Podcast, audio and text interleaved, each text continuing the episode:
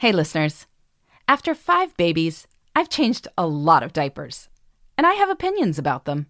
A lot of people think Pampers Cruisers 360 are best to use when your baby is older.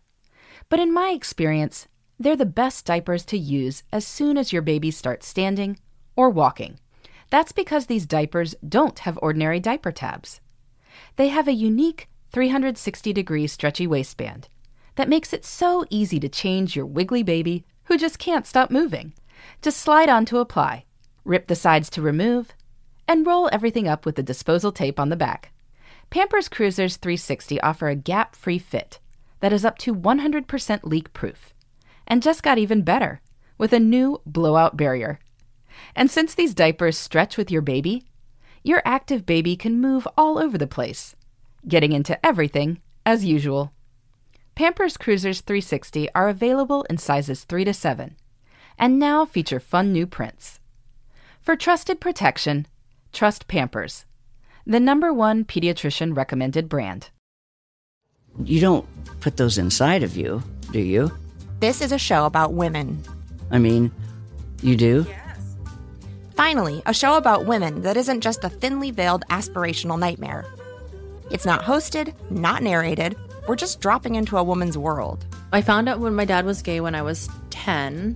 We were in a convertible on the 405 freeway, listening to the B 52s. Looking back, I should have said, This is gay. This is already all gay. Listen to Finally a Show on the iHeartRadio app, Apple Podcasts, or wherever you get your podcasts. Hi, I'm John Hope Bryant, host of Money and Wealth on the Black Effect Podcast Network. I'm an entrepreneur and a businessman. Now, every Thursday, my newest venture is educating you on how to win financially. Even better, I'm going to teach it in a way that, well, you can understand. I'm going to meet you where you are and take you where you need to be. We all might have different starting points and end goals, but as long as we have the desire to acquire financial freedom, it can be done. Listen to Money and Wealth with John Hope Bryant every Thursday on the Black Effect Podcast Network, iHeartRadio app, Apple Podcasts, or wherever you get your podcasts. Hi, this is Laura Vanderkam. I'm a mother of five, an author, journalist, and speaker. And this is Sarah Hart Unger. I'm a mother of three, a practicing physician, and blogger on the side. We are two working parents who love our careers and our families. Welcome to Best of Both Worlds. Here we talk about how real women manage work, family, and time for fun. From figuring out childcare to mapping out long term career goals, we want you to get the most out of life. Welcome to Best of Both Worlds. This is Laura. This is episode 244, which is airing in early April of 2022. I will be interviewing Oliver Burkeman, who is the author of 4,000 Weeks Time Management for Mortals. I know many of our listeners have read it, and probably many more should read it because it's a great book. He talks about uh, the philosophy of how it changes how you live when you truly recognize that you aren't going to live that long uh, in the grand scheme of things when it comes to the universe. You know, so 4,000 weeks, for those who are wondering, is roughly a human lifespan. In one of my books, a great many years ago, I ran a number as like 800,000 years. I think I was being a little bit more generous but uh, Oliver said he wanted to choose a, a round number too. But yeah, so Sarah, we have spent many of those 4,000 weeks. Well, we've only had about 2,000 of them now at this point, I guess, with children. So, you guys, your family is celebrating something special today. Yes. I guess we're almost at 520 weeks, 52 times 10, to put it mildly. Yes, this episode actually airs on Annabelle's 10th birthday, which is kind of a milestone, maybe just as much for me as it is for, well, okay, for both of us. Certainly a very large milestone to turn double digits after you've been a little kid for so many years. But since she is my first child, it is also my 10th anniversary of being a parent and a mother. And so that is like really interesting to think about in terms of, you know, what fraction of my life that is and how much time I have left with her likely in our home. I mean, anything could happen, but if she follows the traditional timeline of 18 years or so at home, then we are well more than halfway through, which is kind of scary. Well, you know, time does pass. It just keeps passing. It's true. Yeah, no, I think of that too. That the your oldest child's birthday is your anniversary of parenthood as well. I mean, even obviously, though you probably felt that way coming into it nine months before, but uh, it, it is definitely a different thing once you actually have the kid there. And it is hard to sort of think about life before that. I mean, I have a great many memories of more than about 15 years ago, but it does wind up being a very dominant thing in your life then after it becomes becomes the case. Speaking of time and our perception of time, which I guess you think about a lot, but you know, like that very common trope where parents will be like, oh, they're so cute. I just want to freeze time. Like, don't you hear that a lot? I feel like I hear that a lot. You're looking at me like, no, but I feel like I have a lot of friends who are just like, no, oh. just that I disagree that we need to freeze time when. The- ah, okay, gotta- that was the reason for the look. That makes more sense. Yes. No, me too. I've always been like slightly envious of people who say that, but also dubious at the same time. Like, really? You want to freeze time when you still have to change diapers and like your kid can't talk to you yet? And like, I don't know. I mean, listen, those baby years are very, very sweet and they're very, very sweet in the memory. But if I was going to freeze a time, it would be more like now, or maybe like, yeah, now would be good. Because now's not- a good time. I mean, you've got, you know, three school aged roughly children. I mean, Genevieve's in school most of the, you know, uh, more or less now too. And um, everyone's out of diapers. Everyone's talking to you is uh, reasonably rational, but is not necessarily at the you know crashing the car into the neighbor's garage stage yet either. So it's uh it's it's pretty much a sweet spot. It is a sweet spot. But unfortunately there is no freeze button or fast forward button for that matter whether you're happy with your stage or you're not. No rewind button. Yes. There, there is nothing on this dvr player of life. Yeah. I mean i've been as of this april i have been tracking time for seven years consecutively, you know, continuously, which is approximately I said it was 364 weeks, and then I realized it's actually more like 365 weeks because a year has a little bit over. There's like a little hangover on on uh, the 365 and the number of weeks. It's it's like 52.29 weeks in a year. Anyway, so it's somewhere between 365 and 366 weeks, but it is a reasonable chunk of my 4,000 or maybe 4500 if you know we like to have slightly longer lifespans anticipated but uh, it's funny to think that i know where all that time went i like the optimism and yes that is funny to know that yeah. Well, Oliver wrote 4,000 Weeks to, I mean, just, just to talk about the philosophy of how we spend our time, how acknowledging our finitude can change things. I love that word, the finitude. and the universe is around for billions of years. We get 4,000 weeks. All of humanity indeed is not actually going to be that long, which is sort of funny when people talk about, you know, one of the things he talks about in his book is all these sort of Silicon Valley tech bros talking about how they're going to make a dent in the universe. It's like you are not making a dent in the universe, no matter what you do. Like, I mean, you know, the most important person on the planet isn't probably making a dent in the universe as it goes. But, you know, on some level, that's kind of liberating because if you realize you aren't making a dent in the universe. Maybe you can be more cheerful about your own experience of time, making a dent in your own satisfaction, uh, making a dent in your own um, ability to make life more comfortable or cheerful for someone else, and that that certainly counts too. A different sort of dent in the universe, but probably a good one all the less.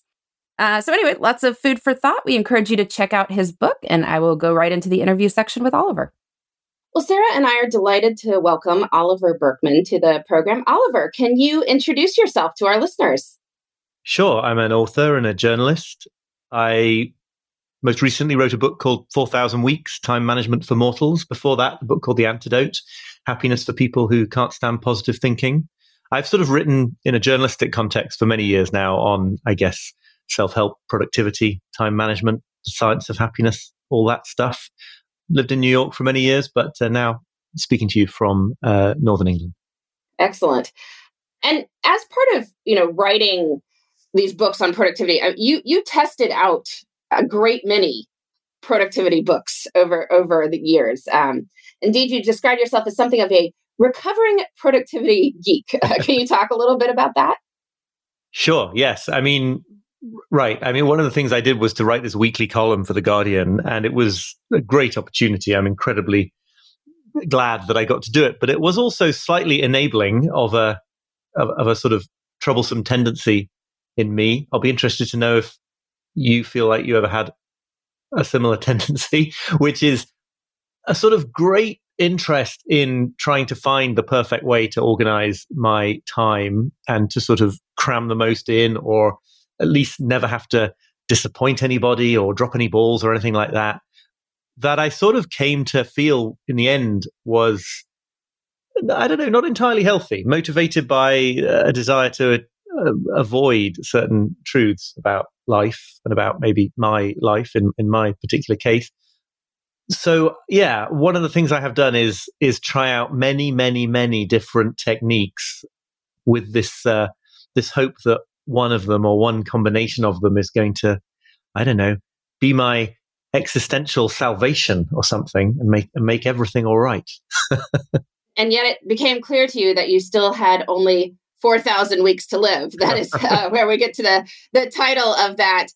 It's funny because I actually did the math in hours oh, for one of one of my books uh, several years ago, and I I think I gave myself a wee bit more generous. Uh, it was more like eight hundred thousand hours. I guess I was planning to live to ninety. Yeah. well, I am, I am. I totally plead guilty to choosing an age that turns into a round number. exactly. So, and as I make clear in the book, obviously, with a with with luck, uh, many most people reading it will get it will get a few more than that. But uh, yeah, it's all shockingly finite. It is. It is very finite. And you wrote in your book that it grew painfully clear that the things I got done most diligently were the unimportant ones, while the important ones got postponed. I mean, why is that when when one is trying to organize life and time that that seems to happen? Well, I, I mean, in my experience, I think the the down at the ground level answer is is, is simply that um, you know you tell yourself that you need real time and focus in order to turn to the things that really matter. You know. I give the example in the book of like doing research for an article when I worked as a journalist. There's the sort of quick stuff you do, and then there's the the slow burn things you're sort of doing off your own initiative that might make a difference to your career in a significant way. And it's that latter that you tell yourself you really need time and attention. You need to have all this other stuff off your plate. You need the decks to be clear. And of course, the decks are never clear. And in fact, the effort to try to clear them often makes them fill up again faster. And so you systematically don't get around to the things that you tell yourself you really need the time for because you have set this this standard of um, of needing to get everything out of the way. At a, I guess at a deeper level, because I do try to sort of tie all this in all through the book to the the philosophical level. I think that you know we mainly exist in this situation of deep denial about what it is to be a finite human being with limited time, limited control.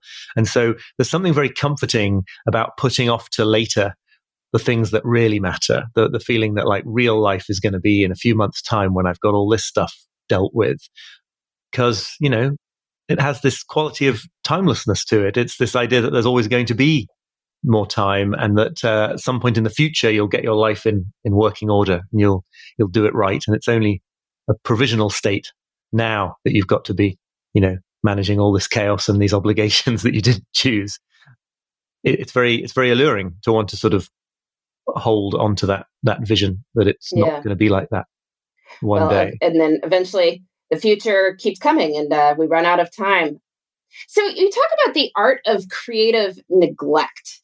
That one way you learned to deal with this, or in the process of learning, I guess we're always a work in process. But that there are certain things you just decide not to do or to limit how many works you have in progress at any given time. How, how does this sort of change your mindset as you go about your work? I mean, I have, to the extent that I've managed to put this into practice, I've found it extraordinary. It isn't, it, there's an interesting distinction here, I think. It isn't about deciding to neglect a whole lot of tasks in order to focus on a few. It's about recognizing the truth that you always are doing this anyway and deciding to do it more consciously. I think that one of the things we don't like to admit about being limited humans is that we are always neglecting a thousand things in order to focus on any on any one thing. And if you do that unconsciously, what tends to happen is you get your attention gets dissipated between them all. You're trying to sort of you're spreading yourself too thin. You don't actually make progress on any one thing because whenever one thing gets difficult, you just bounce off to the next. And I have really benefited from a sort of conscious approach that says, okay, and this can happen at different levels, whether you're talking about the number of things you'll do in a day or the number of major projects you're going to have on the go at a given time. But, but just saying, okay, I'm going to focus on these three things for now. And I'm going to make all the other ones wait outside the door until I've done these things. And that triggers real anxiety because that's the anxiety of, you know, of confronting your limited power to do things. It's saying, look, you know, it would be great to really get a move on with this or that project at work or at home. I'm going to still, all the same, not do that for now because I know that that's what I need to do in order to take this one on and to complete this one first. So, you know, there are many, many different ways of of implementing this in practice. But what I've found is that it, apart from anything else, it just you just actually get more of the important things done at a faster tempo. The reward for being willing to tolerate this anxiety of leaving things undone is that um, is that you you do make much swifter progress on the things you focus on, and then gradually over the long term, you begin to see that you've you've accomplished significantly more than uh, than you would have done had you tried to sort of do all those things at once. In some ways, this is just the time honored wisdom that, you know, most approaches to multitasking don't work. But I think it's interesting to see why, which is this idea that actually keeping a hand in 25 projects at once, what that's doing is, I think, I argue, is serving an emotional purpose of making you mm-hmm. feel in control rather than serving the purpose of actually giving time and attention to the things that you want to accomplish. Yeah, that we life. just need to make mindful choices. Uh, my my catchphrase is always that uh, expectations are infinite, time is finite. We are always choosing, so choose well. Right, right, right. And there's something. You, I mean, I think it was probably an offhand remark in one of your books, and I don't remember where it was. But you, you uh, might not have even been in one of your books. But uh, something that I recall you saying about people telling your mothers telling you, I guess specifically that they that they can't relax until all the toys are tidied mm, away. Yes. and a little bit of tough love from you, as I recall, saying, "Well, no, actually, can." And I think that this speaks to the same idea, right? Maybe maybe it is possible every single day to tidy up all the toys and get them back to a state of perfect tidiness. But as soon as you expand that beyond the one issue of toys to a whole life, all the things you're doing every day. Like if you postpone the part where you relax uh, to the point to the place where everything is is squared away and everything is cleaned up and all the loose ends are tied up, then you'll be postponing it forever because it is in the nature of our lives, especially today, that that supply of open loops to close or things on the deck to clear away, whatever, choose your metaphor. It's in the nature of our lives that those things are effectively infinite. So if you put off the real stuff until that's done, you'll never get to it. Yep. And the toys will just come out again the next morning. Uh, so whereas right, you'll never exactly. get that hour back. All right. Well, we're going to take a quick ad break and I'll be right back with Oliver Burkeman.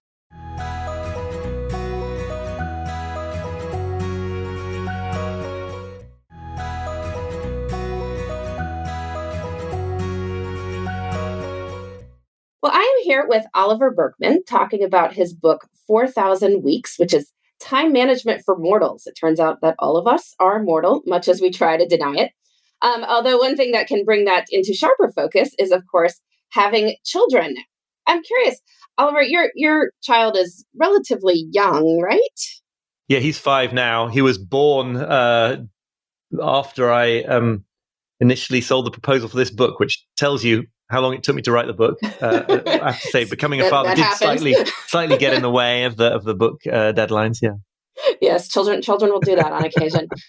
so, Oliver, one thing that can change uh, how we think about our mortality and time and all that is becoming a parent. And so, your child, I think, is is relatively young. So, I, I wonder if you could talk a little bit about how being a parent has changed how you think about time. I know it certainly changed how I spend my time, um, but I'm curious uh, how it has changed how you think about your time. Yeah, he's five now. He he was not born when I first submitted the proposal for this this book, which tells you something about how long it took me to write, uh, and uh, parenting will, will, have that effect on, on, book deadlines. But I think that um, what it really, the real sort of change for me was in the unignorability of one's both the, the one's limited time, how little time there is, and also making it unignorable that the value and the meaning of life has to at some point be found in present moments if it's to be found at all. So, you know, I think this is all true for people who are not parents or who no longer are the parents of small children. But I just think it's really easy to see when you're the parent of a small child. Firstly, that you're going to have to make decisions every day about what matters enough to spend time on because there are not going to be the extra pockets of time to sort of work on some nice to have work project that isn't that important, but kind of you're going to do it anyway. And then secondly, because small children change so incredibly fast that if you're going to be present for that childhood, you are going to have to come out of that mindset that is always deferring value to the future, which is especially hard in the in the for the reason that you know naturally and especially under the influence of lots of parenting advice and parenting books and stuff, we're naturally led to focus on the future and to see parenting as the task of trying to create successful adults in the future. And you know, there's a role for that, but I think you really it, it really makes it clear how absurd it is to get into a mindset where that is all you are doing because you just wish your actual life and your actual relationship with an actual child away if you get too deeply entrenched in that mindset. Yeah. I mean, one of the reasons I think probably there is sometimes a future focus is that, especially many of the moments with small kids, can be a wee bit tedious, sometimes unpleasant and boring. Um, mm. there's certainly many wonderful ones, and they can come interspersed with the, the horrendous ones, um, such as you get a big, you know, hug and kiss, and then the child is biting you like two seconds later. Or we just we just lived through uh, the stomach bug hitting the household with five children. Um, that is uh, quite something to watch it work its way through uh, five children's systems.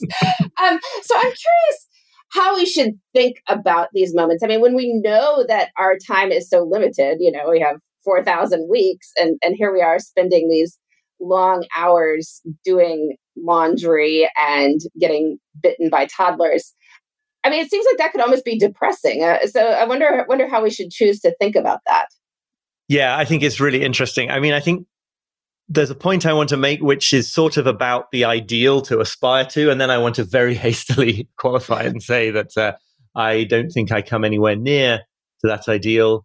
And I also do think, despite the marvelously egalitarian household that I am part of, I'm sure it does ultimately still always fall, or largely often fall harder on, on mothers than fathers. But with those caveats in mind, I do think that a big part of what makes an experience boring or tedious it is this way that we bring to it certain kinds of demands that make it boring when it didn't need to be right there's a there's a sense in which if the more that you need your experience to go a certain way the more that you need to feel like you're controlling your time and that is a big theme underlying my book i accept that it may partly be me talking about my own neurotic needs, but I think it's pretty widespread. The more that you think you need to control your time, the harder it is to be in that situation of, you know, well, this just needs to be done right now. And this, these are just the demands that are absolutely obligatory. There's no room for maneuver. There's no room for sort of, um, creativity in a sense because it's just it's just what needs to be done but i do think that the more that um, that we sort of see the truth about the finite nature of our lives and our relationships with our children at any given age. They're not going to be that age for, for long. Firstly, it's possible to find more value in those moments. But secondly, I'm not actually saying I think everyone should manage to find sort of Zen like transcendence in changing diapers or something. I just think that there is a kind of a peace that you can come to with it. It's not about necessarily not finding it boring, but I've thought of it as the sense that like you're in the right place. You know what I mean? There's kind of a there's a sense that that when you have these when you're clear about how being finite as a human works and the way that these moments don't last, there is a sense in which you can, even if you're not enjoying the chore that you have to do at that moment, there's a sense in which you can find it meaningful because it is the right thing for you to be doing right now at that moment. I don't know if that speaks to yeah. your question, but those are my. Yeah, that's a, my always good to to say. Well, this is where I am. This is where I am, and this is where I should be. Um, that that can help with things, uh, even if where you are is uh, changing sheets again. Um, so uh, we um, let's talk about where we should be right now in, in sort of a more literal sense, because um, we want to talk about planning. So, so two aspects of this, because you have a whole chapter on on I wouldn't say the futility of planning, but the the caveats involved in in planning. Yeah. So first, I'd I'd love for you to talk about what your planning process looks like now in terms of making sure you are devoting time to the things that you wish to be devoting time to. And then, you know, how we can find sort of the the happy medium between knowing that on some level life is unpredictable, unknowable, the future and all that, but on the other hand, you know, you might have a book deadline in a year and have right. to get get to that and you know if you have kids who need to be picked up at certain places at certain times you'd like to have somebody there to have that happen so so how we find the happy medium um, in, in making planning work with that yeah absolutely i love this topic i mean partly because i have spent a long time trying to sort of exert total control over my day and then finding every single day that that is thwarted by reality and somehow not learning for a very long time that this was not going to sun- suddenly magically start working. I think you know it's possible to see this as a as a compromise position. This idea that we need to sort of plan but hold our plans loosely. I think it's a bit deeper, maybe though, than just a compromise. It's something like seeing what a plan really is. I quote in the book the meditation teacher Joseph Goldstein, who says, We forget that a plan is just a thought right? That, that, we forget the present moment nature of a plan. If you if you sit down with your notebook planner at uh, I don't know seven eight o'clock in the morning and try to plan the day, whether you do it in a very detailed way or a, a very loose way, and the same would apply to monthly, quarterly planning. You're not actually exerting some kind of control over the future in some strange magical fashion.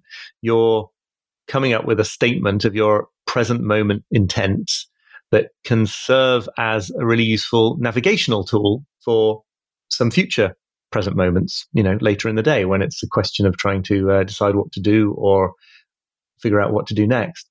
So I think that's the really important point because once you once you see that you can't use a plan to control the future, you can use it only to sort of set an intention and then in each moment do what you can to realize that intention. It means that you're not sort of living with that anxiety of waiting to see if reality is going to line up to your plan. It means that you're not, you don't consider it automatically a failure if the day goes in a radically different way. And one of the things working from home now, one of the things I've had to come to grips with is the fact that I did have approaches to planning whereby if it wasn't my turn to be hanging out after school with our son and he burst into the room and wanted to excitedly tell me for 15 minutes the plot of a book he'd been reading at school or something like that. I, I, had come up with a planning system that defined that as something going wrong with the day, which is that's bad. Like, you know, there are contexts where it might be something going wrong. If I'm on an urgent deadline that really, really matters, sure. But you don't want to have such rigidity it's definitely something that I have historically been prone to. You don't want to have so much rigidity in your planning that it automatically causes such a wonderful positive development to in your day to be seen as a negative one. I'm very conscious talking to a parent of five children that this may be radically, this may get exponentially more complicated. And we've only got one child. But um, so anyway, the way I try to sort of live by this approach now is I wrote about this recently in my email newsletter. Actually, an approach that I, because every everything's got to have a, a, a name, I I call to myself anyway the three three three method, where I try to um, do in the course of a day, you know, about three hours on my most important current project, three other shorter tasks, perhaps ones that I've been avoiding or that, that are urgent. And then three kind of maintenance activities, which could be anything from kind of healthy habits like writing morning pages or walking, as I do try to do for an hour out here in the country, or things just like processing my inbox. And so I don't think the details of this particularly matter, and I don't think the threes necessarily matter either. The the point that I'm trying to get at with this is that it's it's a very low set of goals relative to the discretionary time I have. On a good day, this might take four and a half or five hours, and on a good day, I might have seven or eight hours to be playing with when it comes to. Um, so there's that relationship is important to me to have that to have it be a, a smaller plan than the day allows, and then you know when I only have three or four hours, I'm making it an appropriately even smaller plan and also that it does not make any attempt to be comprehensive to try to get to all the things that I think need doing. Because when I ask myself that question, that's a list of 70 things every day that, that I get through believe need doing, and it's not going to happen. Yeah. And I have learned through hard experience that like doing four things today that really did need doing and doing the same again tomorrow and the same again tomorrow the day after that very swiftly ends up leaving things better off than if I had, you know, kept on aiming to do 70 because something about the t- those days you aim to do 70 things is you, you seem to end up doing even fewer than if you just picked and probably not the right ones because right. you haven't thought it through. Absolutely, no, I mean, yeah, absolutely. Leaving, leaving, open space is, is always wise. I mean, and the other thing that I've struggled with mightily is whether to is is time boxing, and you know, the attempt to sort of the attempt to fit tasks to specific times of day. And I have at this point almost entirely moved away from it. You know, I know I need to do things like the important work has to be done at the beginning of my available work time because that's how my energy levels work and things like that. But I have always found it ultimately too oppressive and too brittle as a system to say, I'm going to be doing this between 10 and 11, 15 or something because it exacerbates all the worst parts of my personality that want to try to exert a kind of rigid control over the day and over life. I don't know. Yeah. Is that heresy in your book? Uh, no, no. I mean, it's fine. I, I, I schedule fairly loosely too, but that's something I can do with, you know, a writer and podcaster schedule. Mm-hmm. I know people like my co-host, um, if she's seeing patients from, you know, noon to three she's going to work around that in terms of when she needs to do her other things so um, it just sort of depends right. on the, the kind of work you do but totally. one thing i did want to ask you about because this is something i think we we we both encourage people to do a lot i mean you talk about spending some of those 4000 weeks on hobbies and in particular things that you know you're not trying to do professionally that you talk about you know rod was it rod stewart building uh, trains, like yeah. toy trains, and his, um, wherever he's going, or people could like build a ship in a bottle or whatever else it is they want to do. But why should we make space for those things in, in our 4,000 weeks? I think the main reason is that they have this quality of being more obviously just for themselves. The philosopher Kieran Setiya uses the word atelic here. Uh, he calls them atelic activities. In other words, they they're not defined by their telos or endpoint. You're not trying to get to a point with them. You're not trying to get somewhere. Their value is in doing them themselves.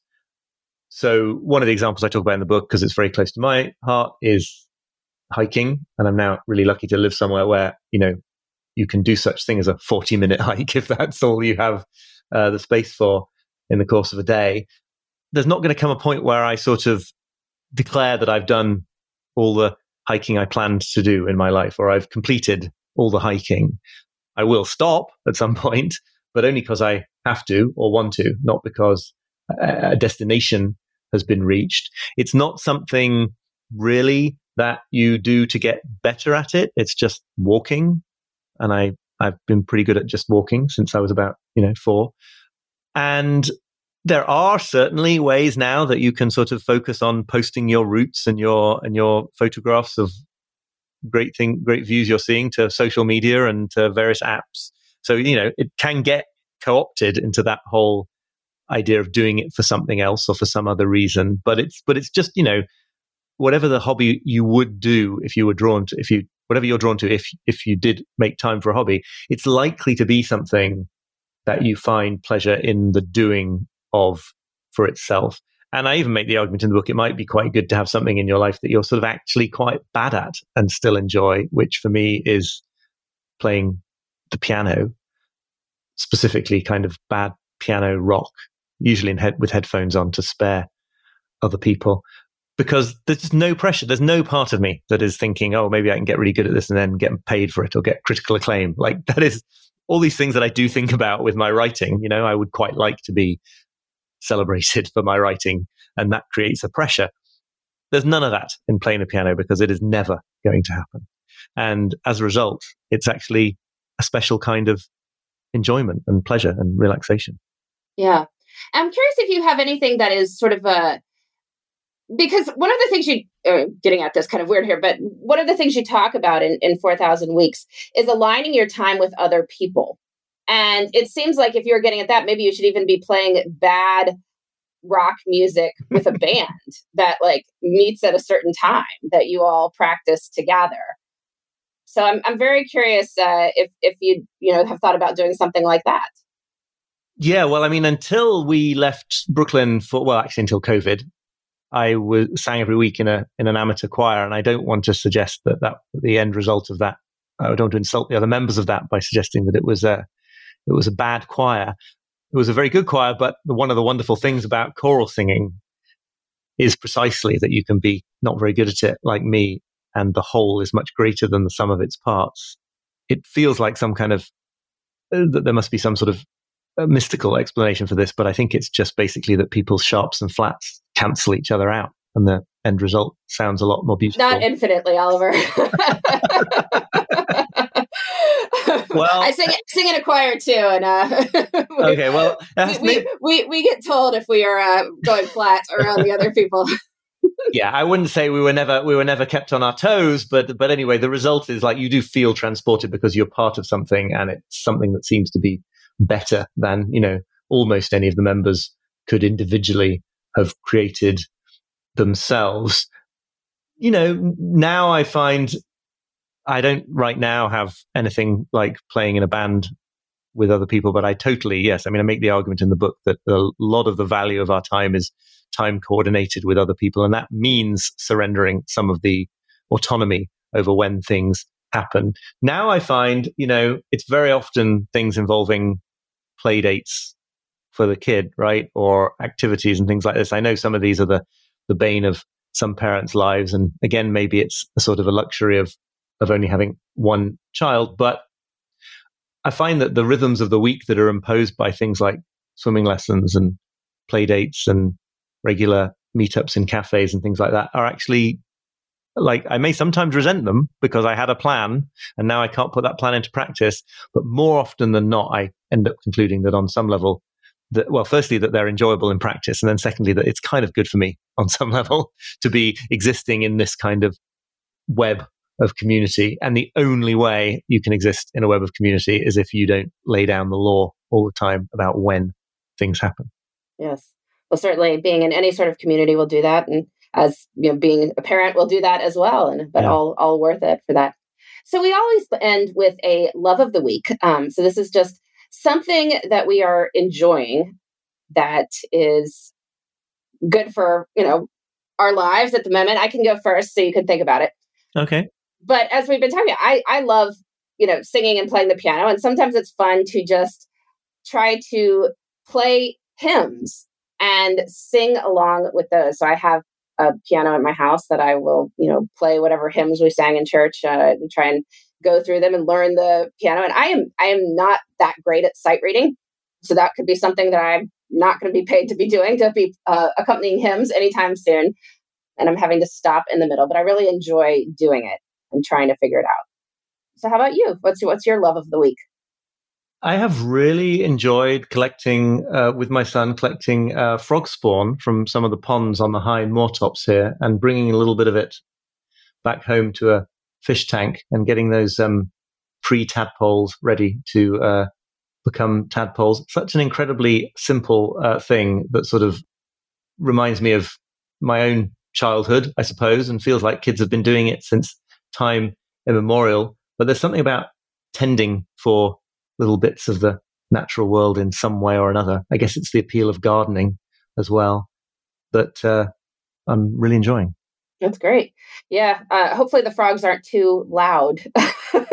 well, they're nowhere near being frogs yet, and they're going. Oh, back, that's true. Okay. Well, they're, well, they're going back. To... They're, they're, going back into the. Uh, they're going back into the ponds they came from, uh, as and when there are any frogs. well, I meant sort of the ponds, the frogs on the pond. We um we had some in our backyard in my, my oh, old right. house, and uh, come spring, uh, the the evenings were, were filled with a lot of riotous frog activity to create those tadpoles. And, These uh, ponds are a bit further away. These ponds are a bit further away, but as you might have been able to detect, so we do have neighbors with very loud chickens. So that's my ah. that's that's my day to day here is uh, roosters crowing. Yeah. As well. It's uh, good to be part of the natural world. Well, Oliver, if you could tell our listeners where they can find you, that would be great. Sure. Yeah. Book is available everywhere you might expect. And my website is oliverburkeman.com, where you can also sign up for my newsletter. Well, thank you for joining us. My pleasure. Thank you so much for asking me. Well, that was great. It is always fun to chat with Oliver. We're so glad he was willing to come on. So, this question comes from a listener who says she has been a loyal listener for many years and encourages our words about pursuing both professional success and motherhood. So, she has been spinning her head about a dilemma and wanted our counsel. For the past several years, she has been pursuing a career as an independent consultant. She works entirely with nonprofit organizations. As one might imagine, for years she was underpaid, um, especially compared with some male counterparts, but she is finally earning good money. Her business brings in almost uh, $200,000 annually, so great for her. The problem, I can't seem to shake the guilt of earning what I currently make. I know many people who consult make more than I do, and when I think about a man in my situation, I doubt that fear would cross his mind. But I know that many of the people I work with, for instance, full time employees at schools, often make significantly less than I do, and they also work very, very hard. So it feels a little bit crazy to be earning more than my colleagues. She's feeling guilty about that. Any thoughts or words of wisdom we have for her? So, Sarah, what would you say? I just instinctively was sad that she felt guilty. And so I communicated that to her. I said, personally, I do not think you should feel guilty this is just your reward for what you have built, which clearly is valuable to other people, or else they wouldn't be paying you for those services. And therefore, you're reaping some rewards. And if you really are guilty and want to alleviate those feelings, other than just working on that thought process and thinking about what Laura is going to say after, you could think of, you know, maybe small ways you might want to be able to give back. And you mentioned like women of color not getting paid fairly. So maybe something along those interests would be purposefully trying to mentor someone who's interested in a similar path who may not have so many opportunities or figure out some other volunteerism to take part in that addresses some of those concerns or even donate some money to maybe a scholarship fund so that someone who you know wants to get education to have a better job could have those opportunities that they wouldn't otherwise have. But other than maybe doing some good things to make yourself feel better, I think you should enjoy that you have created something this valuable and be proud of it. Yeah. I would say I would file this under the um, category of questions no man would ever ask us. Two things. One is that consulting is pretty much a free market. Like, no one ever has to hire a consultant. So if you are bringing in what you feel is, you know, really good money, it's because the organizations that hire you are feeling like you add even more value than what they are paying. So when we're talking about nonprofits that are serving the greater good, adding value means you're helping more people. Like you're helping them expand their scope, you're helping them have their finances more under control so they're more sustainable. Those are all great things. Like, yay. Okay. The second part I would say is that people value different things. I mean, I hate to be the one bringing this up, but when you run a business, your business could crash overnight, right? Like in certain circumstances, because no one needs to hire a consultant, if things go south in the funding sources for your um, clients, your business is going to be the first thing on the chopping block, okay? I mean, that's just the the truth about that sort of thing Whereas one of the upsides of being perhaps somebody in a unionized position in a public school is that there's a fair amount of stability, right? And so some people value that stability quite a bit.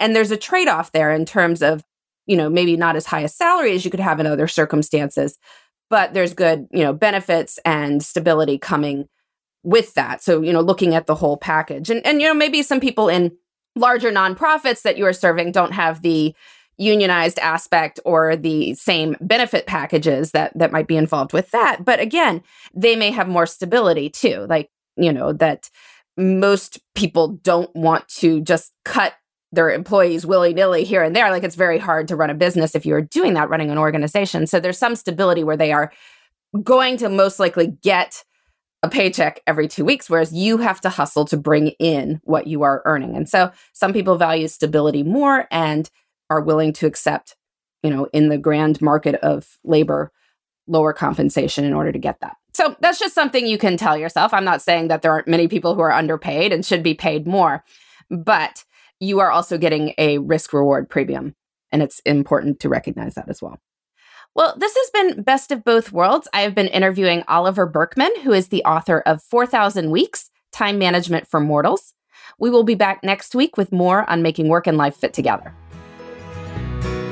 Thanks for listening. You can find me, Sarah, at theshoebox.com or at the underscore shoebox on Instagram. And you can find me, Laura, at lauravanderkam.com. This has been the Best of Both Worlds podcast. Please join us next time for more on making work and life work together.